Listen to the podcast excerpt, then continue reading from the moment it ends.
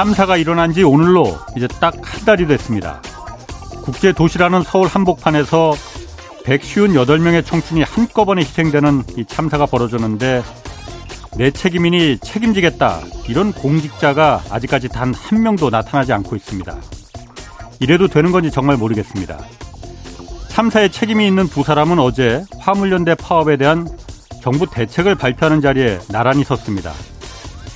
한 사람은 집단 행위로 국가 경제와 선량한 국민들이 피해를 보는 이 악습을 더 이상 두고 볼 수 없다고 말했습니다.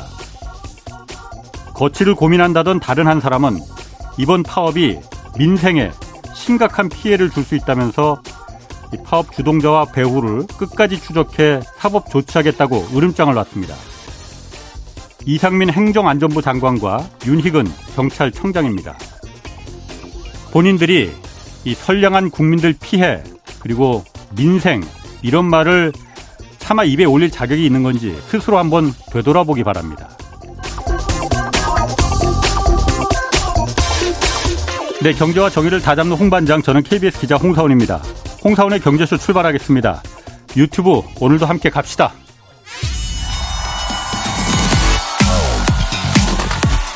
대한민국 경제 오디션 내가 경제스타 K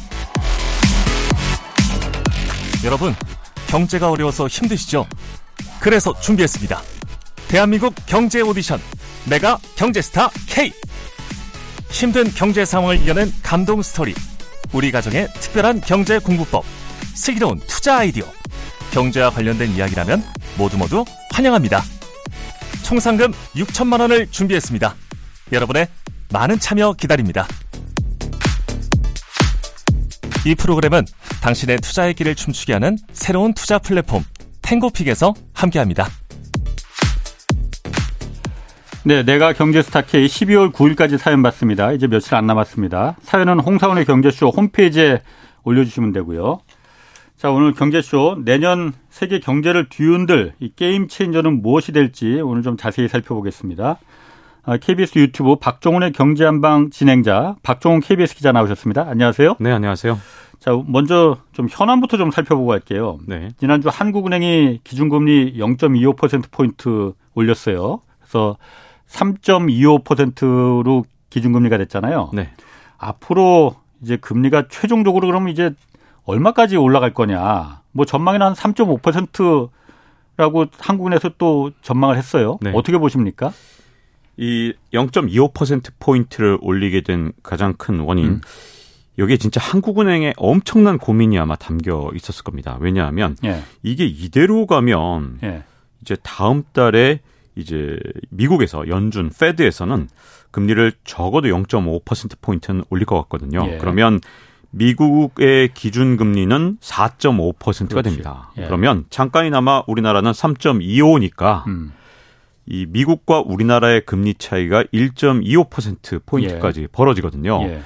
원래 우리가 흔히 아, 1%포인트까지는 괜찮아. 이런 네. 말을 했는데, 이번에 사실은 살짝 넘어서는 거죠. 예. 그러니까 그것만으로는 물론 문제가 되지는 않겠지만, 음. 그래도 엄청나게 고민이 됐을 것 같은데, 예. 그럼에도 불구하고 0.25%포인트밖에 못 올린 이유가 사실은 우리나라 상황 때문에 있습니다. 뭐 우리나라 같은 네. 경우에 지금 레고랜드 발 금융시장의 불안이 좀처럼 해소되지 않고 있거든요. 예. 그래서 여전히 금융시장이 흔들리는 상황이다 보니까 지금 만약에 미국을 따라서 금리를 올리자니 이게 금융시장이 걱정되고 음. 또 음. 따라 올리지 않으면 이것 때문에 또 혹시라도 썰물처럼 해외 자본이 빠져나갈까 이 고민이 되기 때문에 어중간한 정도가 음. 지금 0.25% 포인트라고 본 건데 사실은 이게 어 점점 내년으로 갈수록 미국이 얼마나 올리느냐에 따라서 진짜 앞으로 우리 네. 한국은행 금융통화위원회에서 굉장히 큰 고민이 빠지는 지점이 네. 내년 초 중에 오지 않을까 하는 생각이 좀 듭니다. 그럼 이번에 0.25로 그 결정한 거는 아, 다른 뭐 한국은행이 통화 정책을 결정할 때 여러 가지 사정이 있을 거예요. 물가도 고려해야 되고 고용도 경기도 고려, 고려해야 되고 그런데 이번에는 그 강원도청에서 레고랜드발 사태, 네. 이 금융 불안정 이걸 갖다 가장 우선적으로 고려했다고 보십니까? 저는 그게 가장 큰 어, 네. 배경이 됐다고 보는데요. 지금 이제 그 뒤에 조치들을 잘 보면 네. 이 갑자기 이제 정부는요. 사실은 네. 요번에 금리를 한국은행이 인상하기 전까지만 해도 네. 예대 마진을 축소하라. 이렇게 은행들한테 창구 지도를 한 셈이에요. 그러니까 예금과 네. 대출 마진. 네, 이게 무슨 뜻이냐? 그러니까 대출 금리하고 네. 예. 예금 금리 차이를 축소해라. 그러니까 너희들 많이 먹지 말고 조금만 먹으라니까? 그렇죠. 라는 예. 게 지금까지 정부의 일종의 예. 어, 창구 규제. 음. 이게 사실은 뭐 관칠한 소리도 들을 수 있는 건데 아. 어쨌든 그렇게 예. 어, 은행의 금리에 예. 사실 정부가 영향을 미쳐 왔던 거죠. 예, 예. 그런데 요번에 이 지난주였죠. 한국은행에서 0.25% 포인트를 인상한 다음에 음. 정부에서 정반대 정책을 얘기했습니다. 그렇지. 뭐라 그랬냐면 예금 금리 올려주지 음. 마라. 어 그러면 그 전에 얘기했던 금융위원회에서 그랬지. 반대로 예. 얘기를 한 거지 않습니까? 예, 예. 자 그런데 이게 일단 정책의 일관성이 없는 게 첫 번째 문제고요. 예. 그리고 또 다른 문제가 여기엔 하나 더 숨어 있습니다. 음. 왜냐하면 금리가 막 올라가는데 사람들이 금리가 충분히 안 올라가면 예전만큼 은행에 돈을 맡길 리가 없는 거잖아요. 그렇죠. 네. 이게 무슨 문제가 되냐면 시장의 원리라는 게 작동할 수밖에 없는데 네. 은행도 결국은 어떻게든 돈이 생겨야 예금이 음. 들어와야 이걸 가지고 돈을 빌려주는 거잖아요. 예. 예. 그렇기 때문에 예금이 안 들어오면 은행들도 사실은 돈을 빌려주기가 어려운 상황이 되겠죠. 기업들의 네, 그렇죠. 뭐 기업이든 아. 가게든. 네네. 그런데 그 전에 정부가 어떤 정책을 썼느냐 또 이걸 또 따져봐야 되는데 레고랜드 사태가 터진 다음에 지금 아직도 계속해서 회사채 시장에 엄청난 불안이 계속되고 있습니다. 예. 그런 다음에 이 정부에서 내놓은 정책이 뭐냐면 이 회사채가 도저히 잘 안 팔리니까 지금 문제가 되니까 은행들을 다 불러다 놓고 너 은행채 발행하지 마라. 그런단 음. 말이죠. 예. 그래서 은행들이 은행채 발행을 절반으로 줄였거든요. 예. 왜 그러냐? 은행채가 더 신용도가 높잖아요. 가장 안전하다고 떼이지 않을 거니까. 그죠? 그러니까 네. 은행도 니들이 자꾸만 은행채를 발행하니까 그러니까 네. 회사채가 지금 안 팔리고 그러니까 회사들이 지금 다 망하게 그렇지. 생겼잖아. 너희들 발행하지 마. 이렇게 된 아, 거예요. 예. 자 그러면 은행이 자금을 마련하는 두 가지 가장 강력한 수단을 지금 정부에서 없애버린 거지. 창구 규제로 없애버린 어. 거죠 일종의. 왜냐하면 예. 자첫 번째가 은행채를 일단 어. 발행하지 말라 그랬고 또 은행들은 그 말을 충실히 따르고 있어요. 예. 그 자금 조달이 잘 안 되죠 그쪽으로. 예. 저 예금 금리를 올려야 되는데 지금 뭐 시장 금리가 다 오르는데 그만큼 예. 안 올리면 그만큼 자금 조달하기가 쉽지 않겠죠. 예. 그러면 어떻게 되느냐?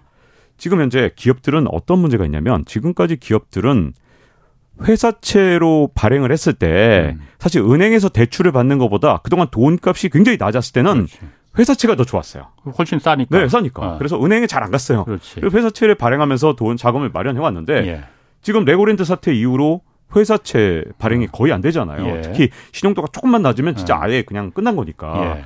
자, 그럼 그런 기업들이 자금이 필요하면 이제 어딜 가야 됩니까? 은행으로 가야지. 은행으로 가야죠. 대출 받아야죠. 대출 받아야죠. 어. 그렇죠. 바로 그겁니다. 그러면 은행은 도대체 어디서 돈을 마련해서 기업들한테 대출을 해주겠느냐? 흙 파서 장사하는 것도 아니고. 그렇죠. 이거 지금 네. 굉장히 심각한 문제를 만든 거죠. 이게 시장 원리를 좀 안다면 이렇게 은행들을 계속해서 계속해서 비어 이제 틀게 되면 무슨 문제가 생기냐면 자금이 부족하니까 당연히 이제 그럼 은행들은 이제 돈을 빌려달라는 기업들은 막 줄을 섰어요. 네. 줄을 서시오 이러겠죠, 진짜 네. 그야말로. 자, 그렇게 엄청나게 줄 서 있다면 은행들 입장에서는 돈을 누구한테 빌려줄까요? 이자 높게 주겠다는 사람한테 당연히 주죠. 아, 그보다 지금 더 중요한 게 있습니다. 망하지 않을 쪽에. 아, 망하지 않을 때. 아, 그게 일단 우선이겠구나. 네, 그게 제일 지금 은 아. 현재는 회사채 금리가 막 폭등을 아. 한 그런 기업들도 좀 회사채가 예. 지금 발행이 안 되잖아요. 예. 가장 중요한 건 어차피 금리는 꽤 된단 말이죠. 음. 지금 그러다 보니 은행들은 쭉 줄 세워놓고 예. 가장 신용도 높고 절대로 돈을 갚을 것 같은 아무리 문제가 예. 생겨도 누굽니까? 바로 대기업. 예. 가장 대기업 큰 기업한테만 돈을 빌려주고 예. 그러니까 중소 중견 기업들 다 돈줄이 말라 있는 거죠. 음. 그래서 지금 현재 이 상황이 워낙 이렇게 안 좋다 보니까 예. 결국은 우리나라에서 기준금리를 미국 따라 올리기도 좀 어렵고 예. 그야말로 애매한 상황. 예. 되게 어려운 상황에 지금 현재 계속해서 지금 하루하루 지금 네. 미뤄가는 그런 상황이 되는 거죠. 오늘 그 기사 보니까 은행들이 지금 기업 기업들이 다 은행으로만 가니까 회사채 발행이 안 되니까 네. 당장 막아야 될 돈은 들어오고 은행 대출 문을 자꾸 두드리니까는 기업 대출 금리가 지금 5%를 넘었다는 거예요. 그리고 네. 그 급증률로만 보면은 지난 한 달간 급증률이 98년 그 IMF 직후 그때 이후로 가장 지금 높다는 거예요. 그러니까 당연히 네. 그럴 수밖에 없을 거예요. 은행들도 흑파서 장사하는 게 아닌 이상 아, 그렇죠. 예금 금리를 높일 수 없다면은 대출 금리라도 높여야 될 거 아니에요. 네. 원래는 그런데 금융 당국이 원하는 거는 대출 금리 높이지 말라고 예금 금리 높이면 대출 금리도 따라 올라가니까는 이거 높이지 마라 하는 건데 그 정책이 좀 제대로 작동이 안 되는 거 아닌가. 오히려 기업들의 그야말로 어, 어려움만 가중시키는 거 아닌가 그 생각도 좀 들고.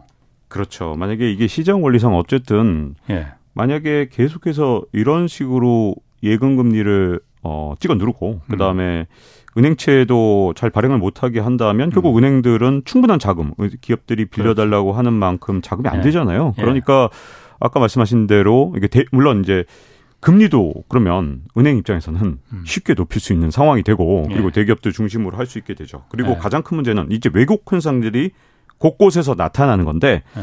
지금 시장에 아주 대표적인 왜곡 현상이 나타난 곳이 바로 단기 자금 시장입니다. 그래서 단기 CP 기업어음 이거 단기로 이제 기업들이 기업어음 네 기업어음이 음. 한 90일짜리 이게, 네, 91일짜리 이게 어, 기업들이 지금 현재 장기로 돈을 빌릴 수가 없게 된 거예요. 아까 예. 말씀드린 대로 대기업이나 은행에서 지금 현재 돈을 빌리던가 말던가지 예. 지금 회사채는 자기 신용으로 발행할 수가 없는 상황이 됐고 예. 정말 웬만한 기업은 그러면 예. 단기 시장으로 다 내몰렸겠죠. 예. 그러니까 너도 나도 단기 시장에서 돈을 빌려 그러니 이 CP 단기 예. 기업음 이 시장 91일물짜리 금리가 지금 5.5%로 이게 지금 음. 연고점을 돌파했는데 올해 초에 금리가 얼마인지 아십니까? ECP가 얼마? 1.5%였습니다. 1.5? 네. 올해 초에? 네. 그러니까 3배가 넘게 넘은 거, 오른 거예요. 3.5배가 넘게 예. 오른 거죠. 그러니까 지금 특히 CP 금리가 어느 정도냐면 8월 달만 해도 3%. 그러다가 예. 이게 최근에 5.5가 된 겁니다. 이게 일단 얼마나 지금 시장이 왜곡돼서 좀 자금을 못 구하니까 이게 딱 이렇게 생각하시면 돼요. 카드 돌려막기 하는 것처럼 네. 기업들이 단기 시장으로 내몰리는 거죠. 음. 또한 가지 문제는 이제 신용 스프레드라고 해서 국고채하고 AA 마이너스 등급의 회사채 요 금리 격차인데 이게 얼마나 세와 네, 네. 이게 얼마나 시장이 불안한가를 좀 나타내는 아주 중요한 지표인데요.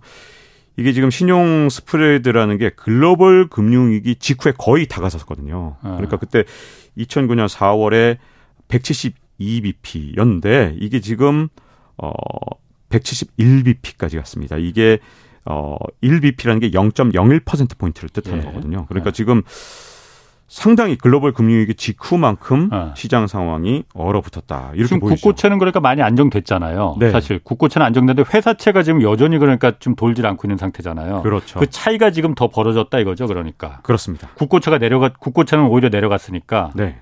자 그러다 보니 네. 어, 좀 걱정되는 설문조사 결과가 있었는데 네. 한국은행에서 최근에 어. 국내 금융 전문가 72명한테 설문조사를 했어요. 네. 그랬더니 58.3%가 네. 금융 시스템 위기가 예. 곧 올 수 있다. 음. 그게 언제냐? 1년 이내에 음흠. 금융 위기가 올 수 있다. 예. 이렇게 58.3%나 답변을 했거든요. 예. 근데 이게 지난 5월 같은 경우에는 그렇게 위기가 1년 안에 올 거라고 네. 답변한 사람이 26.9%였는데 네. 이게 두 배가 넘게 늘어난 겁니다. 네. 그래서 지금 상황이 그만큼 그 부분 제가 안 그래도 지금 네. 좀 물어보려고 했는데 네. 저도 그 기사 봤는데 한국은행에서 그 금융 국내외 금융 전문가들이 60% 가까이가 금융 시스템 위기라는 게 금융 위기를 말하는 거 아니에요? 네, 맞습니다. 금융 위기가 올 가능성이 높다 그러는데 그 원인으로다가 저는 원인에 좀 봤거든요. 첫 번째는 그야말로 가계 부채. 이거는 뭐 더 이상 뭐 말할 것도 없고 언제나 1등이었으니까. 두 번째 위기가 새로 등장한 거잖아요. 두 번째 위기가 기업 부실들 지금 회사채 위기 때문에 기업이 부실해질 가능성이 높다라는 게 두 번째로 갑자기 등장했다는 거거든요. 네. 이게 새로운 거잖아요. 우리나라만의 그야말로 이거는 그 위기 아니에요, 지금? 네. 지금 현재 이제 지금 현재 기업 부채가 어 심각한데도 불구하고 네. 지금 어떤 문제냐면 이 원래 가장 정석의 방법은 뭘까요? 기업 부채가 문제가 된다. 그러면 네. 어 항상 가장 큰 문제가 뭐냐면 어떤 기업이 문제가 있는지 사실 시장에서 잘 모르거든요, 처음에. 네. 그러다 보니 모든 기업한테 돈을 안 빌려주는 현상 때문에 멀쩡한 기업까지 무너지는 게 진짜 가장 큰 문제입니다. 이게 흑자도산. 네, 흑자도산. 어. 이게 또 다른 표현으로는 좀비 기업이라는 표현도 하는데 사실 영화에서 보시면 좀비가 어. 좀비 영화에 보면 좀비가 좀비를 물어서 자꾸 감염시키잖아요. 예. 그러니까 멀쩡한 사람들 다 좀비화 시키는데 예. 사실은 어 어떤 경제 시스템 내에 부실 기업이 처음엔 뭐 한 2, 3%밖에 안 된다 하더라도 음. 그 좀비들을 처음에 딱 이렇게 속아내서 그야말로 방역을 음. 하듯이 예. 딱 몰아내 버리면 되는데 예. 시장 경제 내에 그 좀비를 전혀 구별하지 뭐 이게 사람인지 좀비인지 모르게 음. 그 좀비들이 돌아다니면서 다른 기업들을 물기 시작하면 예. 그게 바로 음. 전체가 좀비화되는 그런 상황이거든요. 예. 지금 현재 어 시장 경제에서 지금 여러, 여러 가지 신호들이 지금 음. 나타나서 뭔가 구조 조정을 빨리 해야 되고 그렇게 예. 되면 도대체 이 기업이 정말 기업 경영에 큰 문제가 없는지 아닌지를 예. 어느 정도 빨리 표시가 된다면 음. 제가 보기에는 큰 문제가 없는데 이걸 구조조정을 자꾸만 미루면서 지금 현재 정부에서는 자꾸 오늘 걸 자꾸 내일로 미루거든요. 근데 그 이유는 또 이해가 갑니다. 왜냐하면 그동안 레고랜드 사태 때문에 음. 어 이게 하나만 터져도 시스템 위기로 갑자기 갈 수 있다는 걸 레고랜드가 없었으면 차라리 이걸 예. 과감하게 구조조정 할 수 있겠지만 예. 레고랜드 때 뭐가 조금 잘못되니까 그냥 시스템 전체가 어, 갑자기 그렇지. 마비되는 걸 봤기 예. 때문에 그야말로 레고랜드가 아직도 영향을 미치는 게 지금 네. 이러지도 못하고 저러지도 못하면서 시간을 보내는 거죠. 그래서 예. 오늘 위기를 자꾸 이제 내일로 옮기는데 여기 이제 희망은 딱 하나인 거죠. 미국이 그만 기준금리를 올리고 네. 그리고 언젠가 금리를 내릴 때까지 그때까지만 좀 버티면 되는 거 아니냐. 왜냐하면 음. 2008년 글로벌 금리 위기 때도 여러 가지 위기들이 있었지만 결국은 금리를 낮추니까 예. 그런 것들이 많은 것들이 해소됐거든요. 기준금리를 낮춘 음. 게 사실은 굉장히 주요했기 때문에 이번에 네. 또 그러면 되는 거 아니냐. 그때까지 네. 좀 버티자. 이게 네. 지금 현재 상황인데 문제점은 이게 좀비에 비교할 뿐만 아니라 뭐 암수술 같은 것도 비교할 수 있는데 암 수술할 때 음. 만약에 수술 환부를 딱 암을 딱 도려내 버리면 되는데 그걸 놔두고 항암 치료만 계속하면 암이 자꾸만 퍼지잖아요. 예. 그러니까 그런 상황이기 때문에 지금 우리 입장에서는 어좀 하루하루가 지금 음. 중요한 지금 하루가 되게 중요한 상황이라고 할 수 있겠죠. 그럼 미국이 그 지금 금리를 좀 아까 말씀하신 대로 희망대로 좀 내리거나 이제 멈추거나 그러면 좋은데 오늘 기사도 보면은 미국 연, 연방준비제도 그, 그 위원들은 네. 오늘도 보니까 뭐 금리 인하 같은 거 그런 소리 할 꺼내지도 마라 이렇게 하잖아요. 뭐 네. 내년 내후년까지 5%에서 7 최고는 7%까지. 아, 최고의 매파인 불러드 총재고요. 그다음에 어. 그저 그보다는 조금 이제 그래도 어. 파월 의장의 현 네. 의장의 정말 오른팔이라고 할 수 있는 네. 존 윌리엄스 뉴욕 연은 총재는 네. 어 그냥 제가 보기엔 제가 해석하기엔 네. 물론 딱 퍼센트를 얘기한 건 아니지만 예. 연이한 5% 정도를 얘기했다고 저는 이렇게 느꼈거든요. 예. 그래서 5에서 7은 최고의 강성이 얘기한 거고 어. 제가 보기엔 한 5%까지 올리는 건 일단은 어쨌든 예. 파월 의장의 뜻이 좀 담긴 게 아닌가. 왜냐하면 이분이 완전히 최측근이거든요. 윌리엄스 예. 총재가. 그래서 뉴욕 연은 총재 말대로 지금 한 5% 정도를 향해서 달려가는 그런 상황인 것 같습니다. 물론 5%는 하더라도 지금 하죠. 미국이 네. 4%니까 앞으로 네. 1%포인트를 그럼 더 올리겠다는 거 아니에요. 맞습니다. 이번에 12월에 0.5를 올린다고 해도 내년에 그럼 0.5는 더 올린다는 거 아니에요. 네. 그러면은 그거 미국 좀 그렇게 희망적으로 바라보지 아, 말아야 될 것 같은데. 네. 근데 지금 잠깐 예. 우리 금융시장이 일종의 겨울로 가기 전에 예. 간절기 같은 걸 지금 맞고 있다 해도 과언이 아닌데 예. 우리 금융시장이 잠깐 평화가 좀 왔어요. 그 예. 그 이유가 사실은 중국의 역할이 좀 컸거든요. 중국. 네. 일단 저도 여기서 이제 한번 음. 소개를 드린 적 있지만 시진핑 주석이 3연임을 하면서 예. 이 중국을 떠나는 자금들, 차이나 런이 음. 일어났잖아요. 예. 근데 그 자금들 중에 저 상당 부분이 이제 어딘가 이제 개발 도상 국가나 아니면 우리나라 같은 나라를 택했고 음. 그 과정에서 우리나라 자금 시장에도 좀 훈풍이 좀 돌았거든요. 그리고 또 하나가 여기에 또 이제 또 어떤 현상이 일어났냐면 제로 코로나가 음. 지금 당장은 좀 압력을 나쁜 네. 압력을 오히려 좀 줄여줬습니다. 중국에서 제로 코로나를 고집하니까 물론 이게 나쁜 측면도 있지만 예. 단기적으로 어떤 영향을 줬냐면 중국 제로 코로나에 대한 우려 때문에 앞으로 석유가 안 팔리겠구나.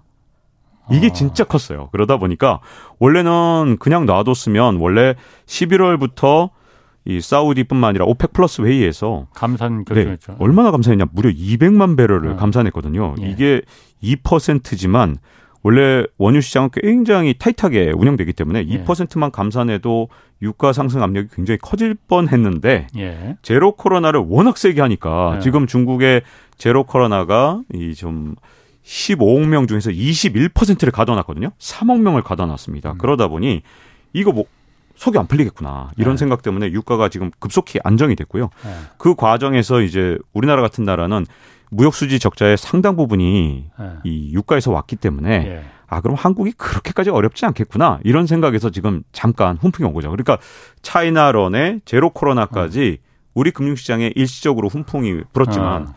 잘 생각해 보시면 이게 사실은 또 장기적으로는 다 악재거든요. 그렇죠. 단기적으로는 좋지만 네, 왜냐하면 네. 일단 차이나론 왜 중국에서 다 해외 자금이 빠져나가느냐? 시진핑이 3년임 한 이후에 중국 경제? 어 이거는 앞으로 성장 고성장 못 하겠네. 음. 왜냐하면 이 과정에서 결국은 공동부유 강화할 거고 뭐 등등 여러 가지 제도들이 결국은 뛰어난 어떤 스타트업의 어, 음. 그런 어떤 창의성이 뛰어난 그런 음. 경제에서 통제 경제로 갈 거고 예. 그거에 두렵기 때문에 차이나 런을 한 거잖아요. 예. 그러니까 역시 당연히 중국 경제 앞으로 성장률이 음. 꺾일 거라는 전망이기 때문에 뛰어, 저, 뛰쳐나간 거고 또 제로 코로나 같은 경우도 결국은 유가를 지금 단기적으로는 빨리 낮춰버렸지만 예. 결국 나중에 가서는 제로 코로나 때문에 중국의 성장률이 또 역시 둔화되면 음. 우리나라 입장에서는 그러니까. 수출이 엄청나게 줄 거잖아요. 예. 자 그렇기 때문에 제가 이걸 간절기라는 표현을 쓴 이유가 지금 이게 일시적으로 훈풍이 분 거지 결코 장기적으로는, 장기적으로는 제가 보기에는 결코 음. 훈풍이라고 할 수 없거든요. 그러니까. 그렇기 때문에 지금 온 기회 저한테는 예. 어, 이게 골든 타임으로 보입니다. 예. 왜냐하면 우리가 좀 그래도 예. 어, 그나마 구조조정의 신호탄이라든가 네. 적어도 네. 앞으로 우리 경제를 어떻게 이끌고 나갈 것인지 그 안에서 속간에겐 뭘 할 것이고 어떤 원칙으로 네. 할 것인지 이런 것들을 정리해 나가야 할 때지 그냥 오늘의 위기를 내일로 옮기는 방식으로 지금 버티면서 언젠간 미국이 금리를 인하할 거야. 그때까지만 버티자.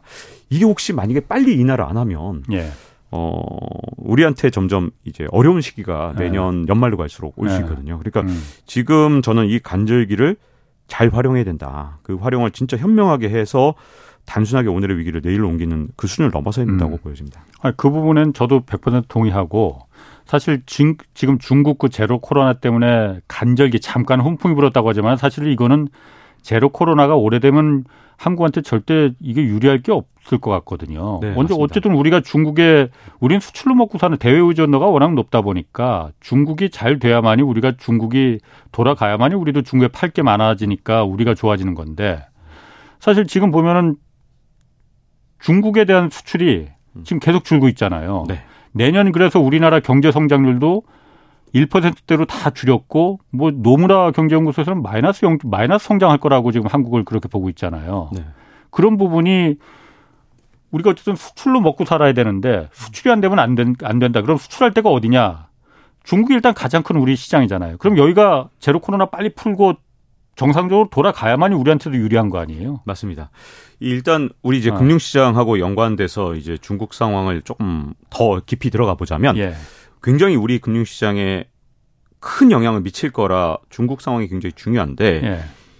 일단 제로 코로나가 계속되면 지금 애플에서 폭소건 지금 아예 여기 그렇죠. 노동자들이 지금 다 직장을 잃고 지금 현재 아예 생산 시스템이 붕괴되고 있는 거잖아요. 예. 그러니까 제로 코로나가 예를 들어서 한두 달 됐다면 문제가 없지만 이게 예. 벌써 한 적어도 반년 정도 되다 보니까 이게 생산 시스템 자체를 흔들고 있거든요. 예. 문제점은 저는 이제 아직 소망은 뭐냐면 내년 3월에 중국에서 양회가 열린 다음에 정말 이제 공식적으로 음. 3년이 완전히 출범을 해 하게 되면 그제는 제로 코로나를 좀 살살 완화시켰으면 좋겠어요. 어, 그런 전 전망들 네. 많이 있어요. 저는 그때쯤이면 네. 이제 3년임에 대한 중국 인민들의 네. 불만이 좀 수그러들 거다. 네, 네. 그 전까지 꼭꼭 네. 집안에 뭉쳐놔야 된다. 맞습니다. 모이면은 불만이 터져 나오니까. 네. 아. 자 그래서 이제 시나리오를 좀 써보자면 네. 이게 왜냐하면 정치 쪽은 이게 경제가 아니기 때문에 전망이 안 되기 때문에 네. 자 중국 정치를 갖고 좀 시나리오 써보자면 네. 제로 코로나가 이제 내년 3월까지 되는 시나리오와 그 다음에 그 뒤까지 계속 가는 시나리오가 있는데 먼저 계속 가는 시나리오는 중국의 생산 기반이나 이런 어떤 시스템 자체가 붕괴되는 과정에서 제가 보기에는 우리나라 수출이 정말 아주 네. 심대한 타격을 받을 가능성이 크기 때문에 제가 네. 보기에는 너무나도 큰 위협이 될 것 같고요.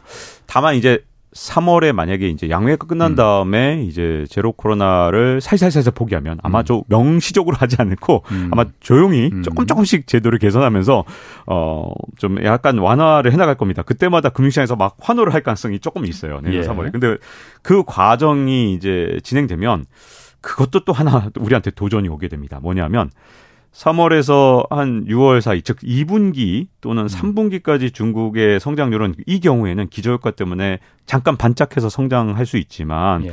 그 다음에 중국이 겪게 될 일이 바로 2021년에 미국과 유럽이 겪었던 일을 똑같이 겪을 가능성이 너무 커요. 음. 뭐냐 하면 이렇게 제로 코로나를 오랫동안 유지하는 동안 중국이 이 과거에 미국이 썼던 정책하고 똑같이 지금 현재 어떻게 하고 있냐면 지급 준비율을 날이면 날마다 인하하고 그다음에 최근에도 93조 원이나 돈을 풀었잖아요. 예. 이게 과거에 음. 미국이 하던 거하고 똑같지 않습니까? 예. 이렇게 돈을 엄청나게 푼 상태에서 만약에 이제 제로 코로나를 살살 포기하게 되면 중국도 그동안 어 여러 가지 이제 뭐 시스템들이 다 이제 음. 많이 무너진 상태, 특히 자영업자들도 많이 쓰러진 상태에서 네. 미국하고 똑같은 거죠. 갑자기 음. 이제 위드 코로나를 하게 되면 이게 인플레로 갑자기 이어졌잖아요.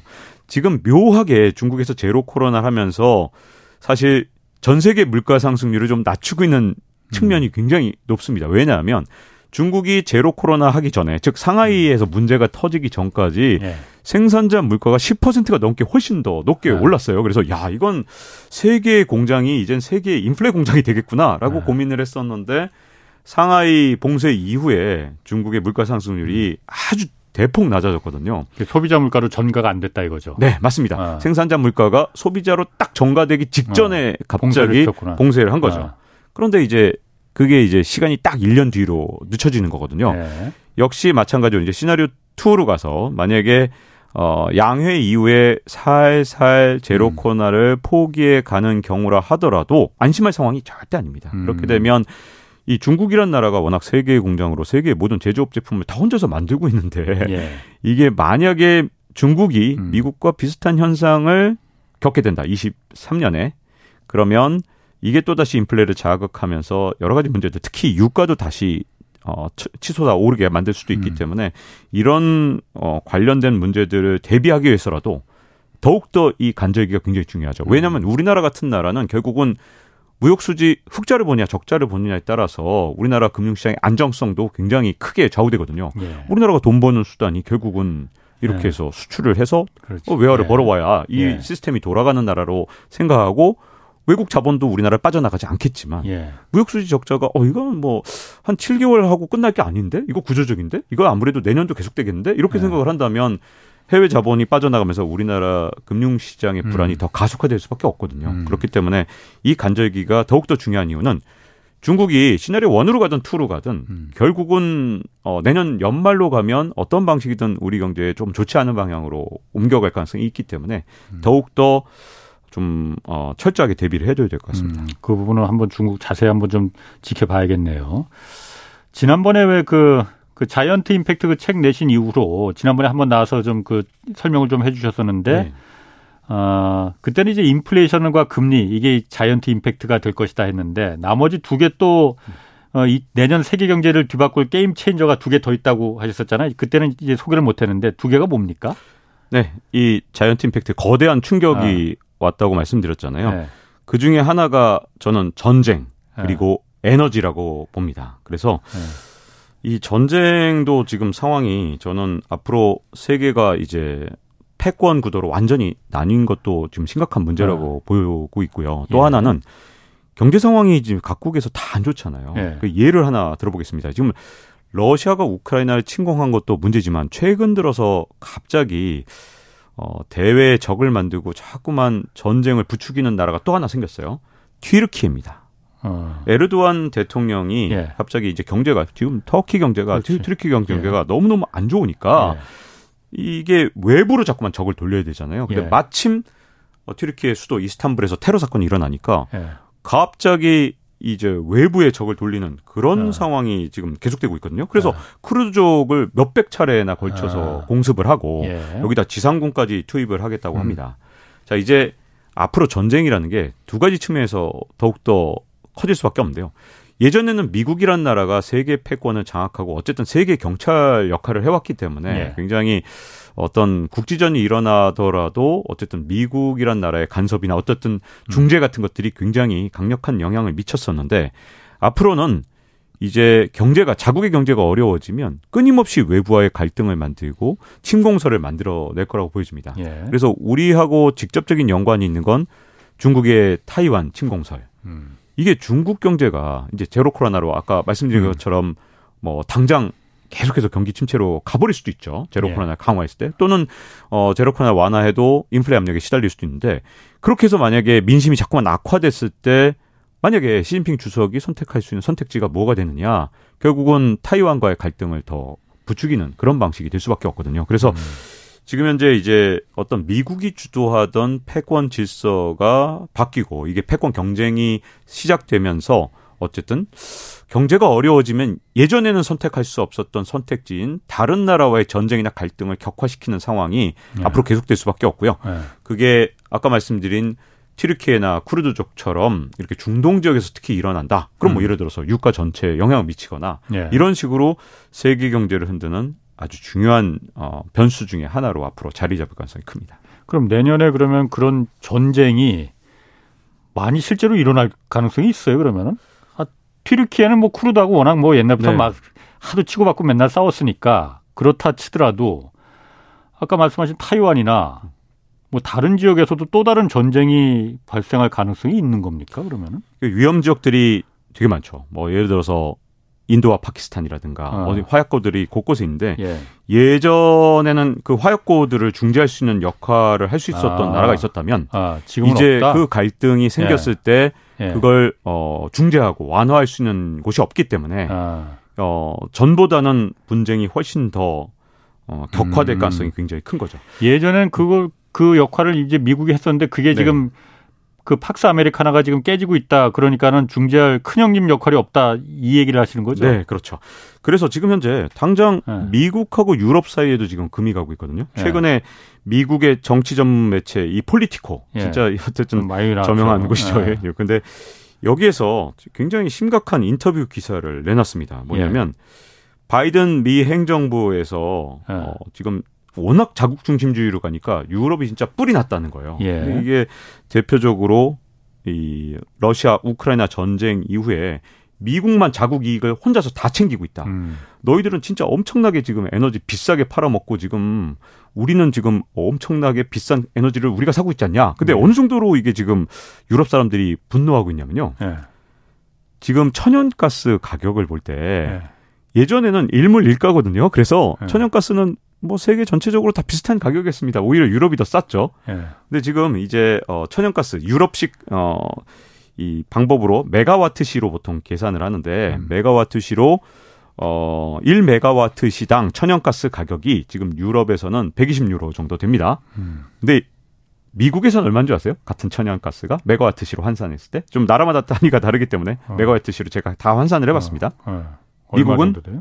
20유로 정도 됩니다. 어, 같은 네, 어. 같은 천연가스인데 미국은 되게 네. 싸요. 예, 예. 근데 미국의 천연가스 이 생산업자들이 유럽에다가 유럽 가격에 팔아버립니다. 음. 그러니까 어 이거 좀 너희 나라에서는 20유로밖에 안 되는 게 왜 우리한테 와서 120유로야? 너희들 네. 폭리를 취하고 있잖아. 네. 바이든 진짜 나빠요. 이런 정도로 지금 분노해 있고 네. 이 과정에서 우리가 되게 어려운데 너희들이 말이야 인플레이션 감축법이라고 해놔서 이제 앞으로 미래 에너지 패권 전쟁에서도 네. 이 미국만 유리한 법을 만들어 놓고 음. 우리는 그러면 이제 앞으로 예. 미국에다가 전기차 팔려면 아주 엄청나게 어렵게 만들었는데 예. 우리가 지금 너무너무 어려우니까 거기에 반경 못할 때 음. 지금 그렇게 한 거 아니야? 이렇게 지금 분노하고 있거든요. 예. 그러니까 예전에 어떻게 보면 중재자 역할을 하던 나라가 이제는 플레이어로 같이 들어와 버린 거죠. 음. 그래서 이 일종의 음 전에는 좀 심판 역할을 좀 했었다면 이제는 같이 그냥 권투를 같이 벌이는 겁니다. 그냥 서로 막 예. 치고받고 하는 그런 음, 상황이 음. 됐기 때문에 앞으로 여기저기서 지금 갈등이 표출됐을 때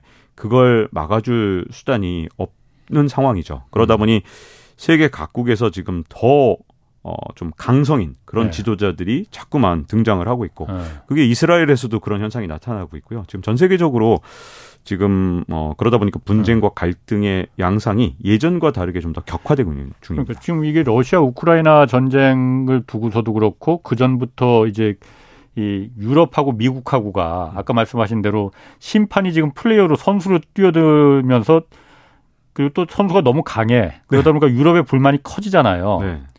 그런데 유럽은 또 한 나라가 아니고 여러 나라가 지금 서로 다른 언어를 쓰는 여러 나라가 한 국가처럼 돼 있는 거잖아요. 맞습니다. 여기서 생각이 다 이해관계가 다를 거란 말이야. 유럽이 사실 유럽이 내년에 제일 힘들어진다고 하잖아요. 유럽 EU라는 체제 그리고 유로화라는 단일 화폐 체제 어, 이거는 계속 갈 수 있을까요? 어 저는 예, 유로화의 미래는 이미 정해져 있다고 보거든요. 어떻게? 언제 깨지냐? 아 언제 깨지냐? 네, 지금까지 어. 이게 어, 청정에 유지... 깨지냐 한 한식에 깨지냐? 네, 네. 이게 어. 어. 어 쩔 수가 없습니다. 왜냐하면 네. 아 이게 또 어, 길어지나? 네. 아, 괜찮아요. 그 관심 있어 그래도. 네. 예. 아, 이게 사실은 먼델이라는 분이 예. 또 이게 음 되게 석학이신 분이에요. 예. 먼델의 별명이 뭐냐면 유로화의 아버지라고 불리는 분입니다. 예. 근데 아버지가 뭐라 그랬냐면 이런 유럽 같은 곳에 하나의 통화를 쓰면 망한다고 이미 먼델이 해놨어요. 어, 어, 왜냐하면 어. 먼델이 뭐라 그랬냐면 이 경제 성장률이 다른 나라를 어. 막 이렇게 어. 같은 통화를 쓰자 쓴다 그러면 이건 깨질 수밖에 없다. 어, 그렇지. 그 네. 피체도 달라. 조상도 다르고. 통화 아. 모형이 이런 것이 예. 있어요. 그래서 이게 그냥 아주 짧게 쉽게 예. 설명을 드리면 이런 겁니다. 뭐 독일 경제 이제 과거에 독일 잘 나갔을 예. 때 독일 혼자 막 잘 뛰어요. 예. 근데 예를 들어서 어 그리스는 엄청나게 못 뛰어요. 예. 그러면 이제 그리스는 장사가 잘 안 되니까 예. 아, 그러면 안 되겠다. 우리 물건을 팔아 먹을래니까 어 우리 통화 가치를 반 토막을 내자. 네. 그러면 또 팔 수 있겠지. 네. 이렇게 팔면 되잖아요. 네. 독일만 혼자 막 잘 나갈 때. 네. 근데 지금 같은 통화를 쓰니까 네. 이제 어떤 문제가 생겼냐면 그리스는 막 못 나가서 어 네. 물건 우리 물건 하나도 안 사주네. 근데 이제 통화가 같아요. 그러면 물건을 팔아먹을 수 없잖아요. 음. 그러니까 이런 식으로 어떤 경제 성장 속도가 다른 나라를 이렇게 묶어버리게 되면 음, 음. 결국은 그 안에서 그러니까. 정말 치고받고 갈등이 점점 어. 커질 수밖에 없거든요. 자 그런데 그러지 않아도 유로화 때문에 지금 남유럽은 남유럽대로 뿔나 있고 야, 너뭐 독일만 지금 이득 본 거 아니야. 우리 덕에 지금 네. 어. 우리 그리스나 이렇게 남유럽 국가들을 여기다 같이 넣어놨기 때문에 안 그랬으면 너희 독일 마르크화 가치가 막 천정부지로 뛰어 올랐을 텐데 어. 우리 덕에 유로화 그렇지. 가치가 이렇게 안 오르고 좀 예. 낮게 있었기 때문에 너희 수출 엄청나게 했잖아. 예. 근데 우리 경제는 그 사이에 너무너무 나빠졌어. 예. 너만 혼자 다 먹었잖아. 이렇게 생각하고 있고 예. 또 독일 입장에서는 그렇지. 야, 너희들은 정말 우리가 낸 세금으로 너희들이 먹고 살고 있잖아. 아, 아. 어, 너희들이 하도 지금 경제가 엉망이라고 지금 우리 돈으로 지금 보조금으로 먹고 살고 있는데 어떻게 감히 우리한테 이래? 이렇게 예. 서로 생각이 어. 완전히 다른 거거든요. 예. 근데 여기에 지금 무슨 문제가 생겼냐? 지금 미, 예, 뭐 우크라이나 전쟁 이후에 음. 뭘 하나 합의하는 거 자체가 하나도 안 돼요, 지금. 음. 예를 들어, 천연가스 같은 경우 아까 제가 말씀드렸다시피 어 1메가트시에 120유로. 요건데 중간에 어떤 일이 생겼었냐면 여름에 1메가트시에 344유로까지 갔었습니다. 예. 그러면 유로 입장에서 이게 얼마나 충격적이냐면 예. 2020년에 몇 유로였었냐 1메가트시에 10유로였습니다. 10유로. 12분의 1이네 그러면. 네. 어. 지금 12분의 1이고 중간에 34분의 1이었던 거잖아요. 어. 그러니까 34배나 올랐었으니 이 음. 충격이 음. 너무 컸죠. 그래서 음. 아 이제는 이런 일 겪지 않기 위해서 이제는 1메가와트시에 275유로로 제한을 하자. 음. 뭐 이런 식으로 뭐 여러 나라들이 뭐 이렇게 제한을 해요. 근데 예. 이거 하나가 협의가 안 됩니다. 예. 이게 뭐 나라마다 다 다른 거예요, 생각이. 근데 유럽 연합은 웬만한 거 다 만장일치로 결정하는 게 많거든요. 예. 그러다 보니 이게 음. 설득이 안 되니까 단 하나가 지금 현재 음. 이게 지금 뭐 합의가 안 돼요. 음. 예를 들어 러시아를 제재하기 위해서 1배럴에 이제 러시아산 원유는 뭐 65달러로 제한을 하자. 이, 이거 하나, 뭐 60에서 한 70달러 사이로 하자. 뭐 이렇게 했는데 이거를 갖다가 나라마다 어떤 나라는 20달러를 하자, 어떤 나라는 80달러를 음. 하자. 이거 싸우다 그렇지. 결국 합의 또 못했단 말이죠. 자, 이 과정에서 유럽 연합에 대해서 지금 말씀드린 대로 통화 자체에 대해서도 지금 완전히 실망했죠. 야, 예. 이거 유로화를 쓰는 게 예. 우리나라한테 유리한 거야? 이게 지금 남유럽은 남유럽대로 좀 열받아 있고 예. 독일만 익받네. 독일은 우리 세금 도둑 들죠 남유럽 이렇게 예. 하면서 지금 서로 양쪽이 어. 양쪽 논리가 전 다 맞다고 보거든요. 예. 양쪽 다 어느 쪽도 뭐 잘못됐다고 하기 힘들어요. 아 당연하죠. 네. 어그 서로 다 이해관계가 다르기 때문에 그리고 네. 성장률 다르고 네. 다그 국가마다 주력하는 산업이 다르니까는 그걸 같은 통화로 묶는다는 게 네. 바보 같은 아까 먼데리라고 하셨나? 네. 바보 같은 일이잖아요. 네. 그럼 제가 궁금한 거 이 유로로 한 게 한 20년 쯤 정도 됐잖아요. 네. 처음에 그럼 왜 그걸 묶은 거예요? 아, 그게 전부 다 어. 처음에 꿈은 좋잖아요. 근데 어. 이제 뭐 그런 거 있지 않습니까? 원래 꿈은 좋지만 링에 올라서 이렇게 얻어맞기 전까지는 깨닫지 네. 못한다. 이런 건데 가장 유럽 연합 국가들이 부러워했던 게 미국의 달러거든요. 음. 야, 저 맞서야 된다. 예. 어. 이 이런 얘기 있지 않습니까? 미국의 최고의 수출품은 예. 아이폰이 아니다. 달러다. 달러다. 그렇지. 예. 그 발권하는데 100원이면 되거든요. 어, 핵심 이익이죠, 네, 미국 핵심 이익이죠. 네. 그거 갖고 어 100달러짜리를 그렇지. 찍어내면 어. 한 지금 13만 원 되는 거 아닙니까? 어. 네. 그러니 야 이걸 내가 찍으면 얼마 좋겠냐. 아. 우리 유럽연합도 참 예. 바보같이 지금 다 다른 통화 쓰니까 음. 지금 저 달러 패권 때문에 쟤네들 봐라 공짜로 먹고 살고 있지 않냐. 예. 그리고 달러 찍어서 이렇게 팔아먹고 그다음 미국 국채를 다시 또 사게 만들어서 예. 이건 완전히 이중으로 지금 어, 저 이득을 누리고 있고 예. 미국이란 나라의 역량에 비해서 지금 한몇 배를 지금 잘 먹고 잘 사는 거 아니냐. 음. 달러가 없었으면 저만큼 살겠냐. 우리도 달러 같은 걸 만들자. 네. 이게 이제 경제학 용어로 세뇨리지라는 건데 네, 발권이 효과라고 하죠. 네. 네. 그래서 우리도 말이야. 음. 그래서 100원어치 찍어서 500유로 찍자. 우리는 뭐 째째하게 100달러 이런 거 말고 500유로 권도 어, 있었지 않습니까? 그래서 그렇게 찍어서 정말 이제 발권 이익도 누리고 음. 그리고 이 달러 패권을 어 능가할 정도로 예. 앞으로 유로화를 바꾸려고 그랬고요. 잠깐이나마 음. 진짜로 유로화가 슈퍼파워를 유로화로 만들 것이다라고 생각했던 사람이 당시에 정말 많아요. 음. 레스터 서러우라고 그래갖고 미국 MIT 대학교 석학인데 예. 서러우 교수는 아예 정말 그때 예. 어 1990년대 후반에 어 본인이 MIT 교수니까 미국 사람이면서 유럽이 미국 이긴다니까 왜 유로화 때문에 이제 음. 끝났어 이 게임 이렇게 말할 정도였거든요. 근데 보기 좋게 틀렸죠. 왜냐하면 음. 사실은 어 먼데의 말이 맞았던 겁니다. 성장률이 음. 다르면 제가 예. 보기에는 같이 합치면 예. 정말 어려운 그러, 음. 그렇게 성장률이 다른 나라를 합쳤을 때 이제 꼭 필요한 게 뭐냐면 재정 정책을 통합해야 되거든요. 그렇지. 그래서 가난한 지역을 도와주면 되거든요. 예. 미국도 아, 가난한 지역 있잖아요. 예. 근데 이게 미국 연방 이 이쪽에서 연방 정부가 도와주지 그러니까. 않습니까? 아, 근데 그거 갖고 분노하지 않거든요. 왜냐면 어. 우리는 같은 연방 그렇지. 안에 같은 나라다. 어. 근데 유럽 사람들은 야, 쟤네들은 그리스에도 왜 도와줘? 내 세금인데 그러니까. 독일 세금으로 왜 도와줘? 네. 이렇게 되니까 여기서부터 갈등이 생기는 거죠. 그게 될 수가 없는 거지. 가능하지 않은 거지. 네. 말도 다르고 핏줄도 다르고 언어도 다른데 그걸 도와줄 이유가 있어야지 도와주는 거지. 네. 아, 그러니까 어쨌든 처음에 유로로 된 거는 달러가 목적이었군요. 목표였군요. 네. 패권. 아. 달러 패권을 누리자. 아. 네. 그래서 달러 한번 잡아보겠다고 했는데 지금 오히려 자신들이 죽게 생겼네. 네. 참. 분열과 어. 그다음에 지금 현재 경제 어. 성장률까지 떨어졌으니까 어. 사실은 그 꿈이 지금 붕괴되고 있는 그런 상황이라고 볼 수 있죠. 유럽의 몰락이라고도 누구는 또 얘기를 하더라고요. 네. 자, 중국 얘기로 다시 돌아가서 음, 네.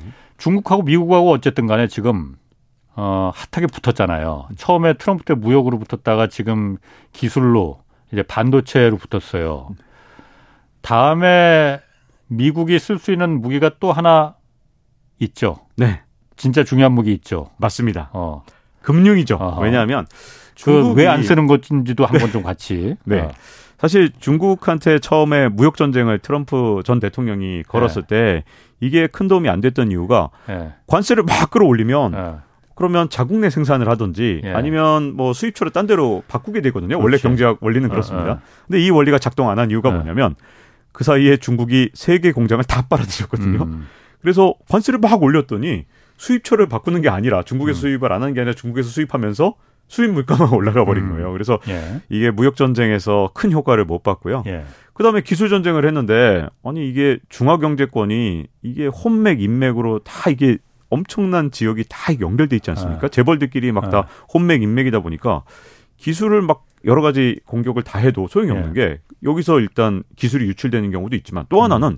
중국인 유학생들이 워낙 많았고 음. 미국에 정말 난다긴다는 빅테크 기업에 여기 다 직원으로 있다가 자기 나라로 가서 창업한다든가 음. 이래 버리니까 기술이 다 그 사이에 사실은 셀 수 있는 여러 가지 고리들이 너무 많았던 거죠. 예. 그래서 기술 전쟁도 소용이 없었는데 이제 마지막 남은 카드가 결국 금융인데 예. 사실은 예. 일본하고 1980년대 미국이 붙었을 때 미국이 일본에 완전히 무릎 꿇렸던 게 금융이라는 무기였잖아요. 음. 저는 미국이 갖고 있는 무기 중에서 가장 강력한 게 금융이라고 생각을 하는데 근데 금융이란 무기를 왜 지금까지 못 썼느냐? 음.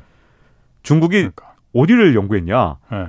1980년대 일본과 아하. 1990년대 한국을 음. 진짜 10번, 100번 연구했습니다. 아하. 진짜.